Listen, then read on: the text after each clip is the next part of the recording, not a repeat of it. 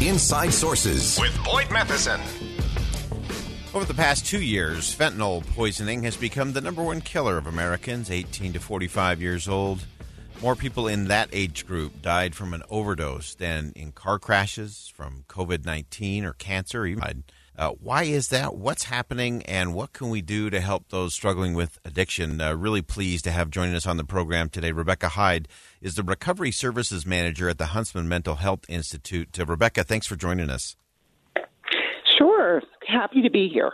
Uh, so this is one of those, uh, to me, crucial conversations that we, we have to get to. We've we've been hearing about fentanyl for some time now.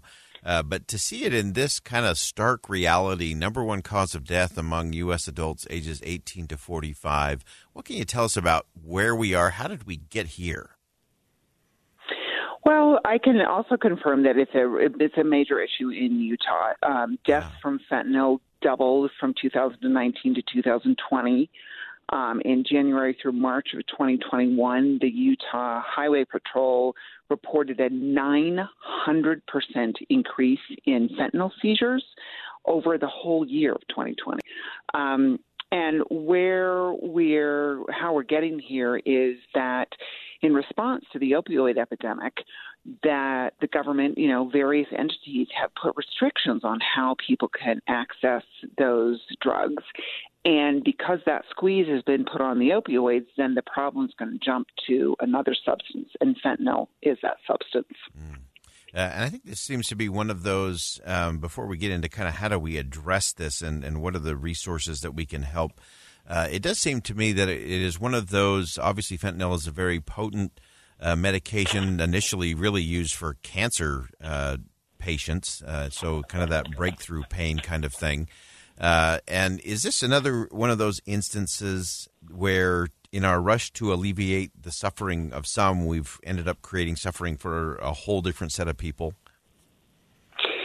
Uh, absolutely, and I would say it wouldn't. It really didn't start with fentanyl. It really did start with the opioids. Uh, yes. Fentanyl is, you know, is something right that that's only used in emergency departments, or I mean, it's not normally pres- prescribed for sort of the general public, as you said. I mean, you have to be a cancer patient and in a lot of pain. Yeah, and so then as we look at, uh, obviously, it has become you know just this dominant force out there.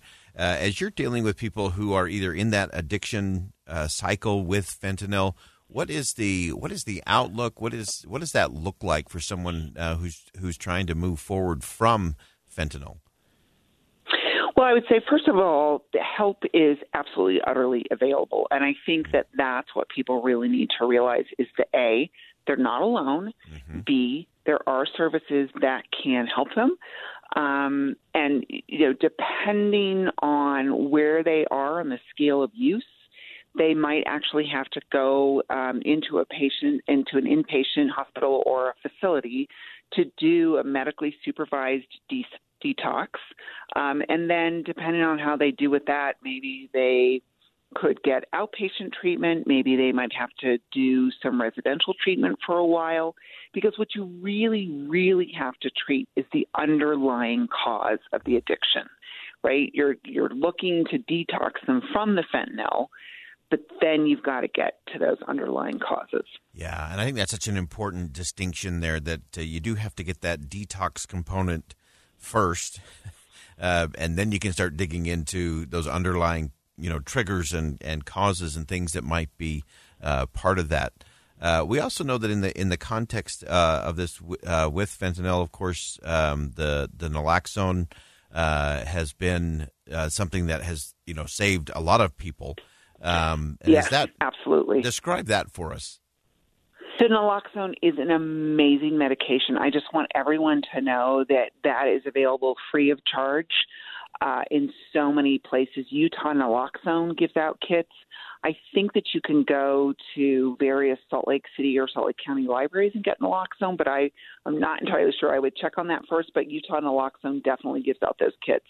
Uh, naloxone basically reverses that sedative effect of the fentanyl. So as your whole body is shutting down, naloxone just basically can is able to reverse that uh, really quickly, almost instantaneously, so that you can get somebody at least so that they're breathing again, and then you could get them into an emergency room or in for medical help.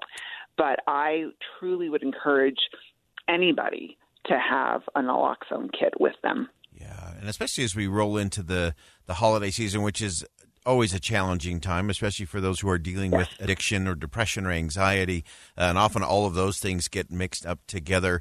And we know that with fentanyl, sometimes you'll have someone who maybe has uh, gotten clean or detoxed, and then maybe in the mm-hmm. midst of a family crisis or a challenge or a loneliness, uh, go back. And often that's when these fentanyl deaths take place, is that person kind of falling off the wagon or reverting back uh, to use is, is a very dangerous space it's very, very dangerous because what's happened is they have detoxed, and so their tolerance is much, much lower.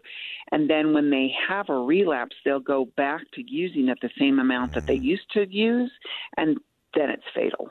Yeah, and and that is so critical. And I want to go back to just a couple of things, Rebecca, that you shared early on. Mm-hmm. I just want to have everyone remember these things. if you are in addiction, if you are having trouble, you are not alone in this, and there are all kinds of resources.